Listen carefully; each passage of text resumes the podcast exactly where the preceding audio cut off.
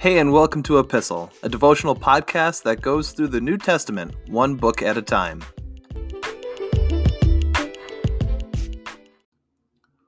We're only going to be looking at three verses for today's episode, starting in Luke chapter 8, verse 19. Then Jesus' mother and brothers came to him, see him, but they couldn't get to him because of the crowd. Someone told Jesus, Your mother and your brothers are standing outside, and they want to see you. Jesus replied, My mother and my brothers are all those who hear God's word and obey it. Again, only three verses for today's episode, but it's worth taking the time and taking a look at what is being said in Scripture because it sure seems at face value that Jesus is trying to cut ties with his family in lieu of pursuing his relationship with those who are following him. To be clear, at the outset, I want to point out at the very first part of this episode that this is not what's happening here. And it sure, even though it sure seems like it, which is again a reminder for us that when scripture leaves us with more questions than answers, it's an invitation for us to pursue and to continue to read and study what God's word is trying to tell us and teach us. Now, as Luke records these verses, he doesn't tell us what Jesus' family wants. He doesn't tell us if it's an emergency or anything like that, but he does point out something that's interesting that I hope you picked up on is that Jesus is fully human, right? He has siblings. Consider what it's like to be a sibling of Jesus, which at least from from my perspective would be pretty incredible, but also pretty miserable, right? I, I think I would spend most of my time c- comparing myself to the perfect child, right? Who just never live up. So there's that. Back to the text here, though, as we consider what Jesus is trying to teach his disciples it's clear that Jesus' family wants to get to him, but it's not clear that they it's very clear that they aren't able to reach him because he had become so popular with the people. The word had spread about his teaching, his signs and his miracles and his healings and casting out demons and the like, and they are not able to get to him. Again, Jesus isn't forsaking his family for his followers here. Instead, he's using their attempts to get to him as a teachable moment for those that are immediately surrounding him at the time he wants to show his followers here that as he's talking about and bringing about the kingdom of God, that there's something very different than what they're familiar with regarding familiar relationships right? As you consider blood relationships, those that you are immediately related to within your own family. You think of your your parents, your dad, your mom, your siblings, your brothers, your sisters, even your your aunts and uncles and, and cousins and grandparents and, and the like, and the list can go on and on. There are people that you are directly related to that you would have the strongest relationship with.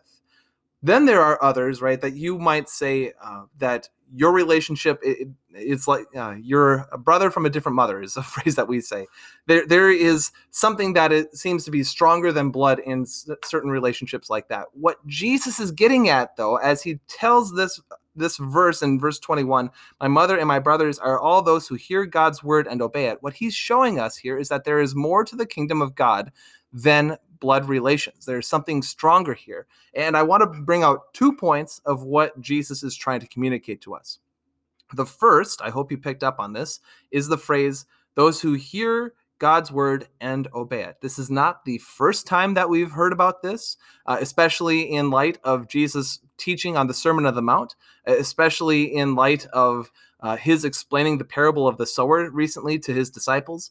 This is not the last time that we will hear about this, especially since this is a, the main theme for the book of James.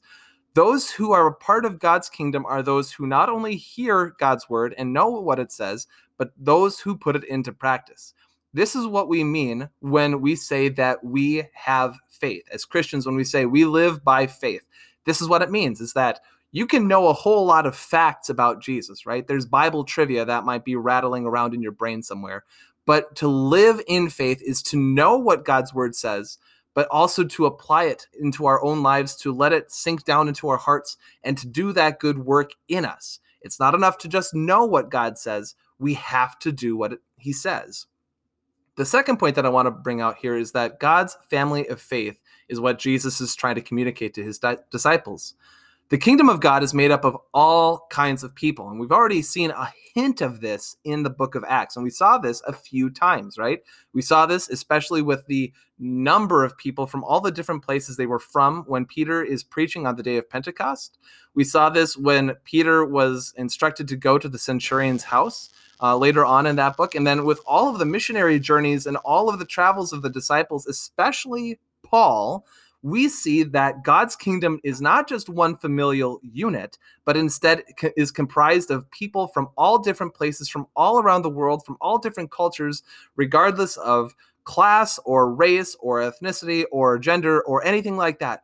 All of the people in the world can be a part of God's kingdom, can be a part of this family of faith. But again, it revolves around hearing what God's word says and obeying it, living in faith, relying on the faith and the completed work of Jesus, right? And that's what God's word ultimately drives us to is the work of Jesus, not just being a good person, but looking to him at what he is accomplishing for us at the cross with the forgiveness of sins. So as we consider this life of faith, it's really interesting again to point out that this is something that the Israelites, especially the Israelites, aren't entirely familiar with because this is a f- culture that is based heavily on ancestry, right? We, you, we, I'm not going to go back and read the, the genealogies that Luke records and Matthew records. There was a full episode on that. I stumbled through the names, but you see the importance of family, right? Through the tribes, through the genealogies, through the inheritance that is passed on from the land for the land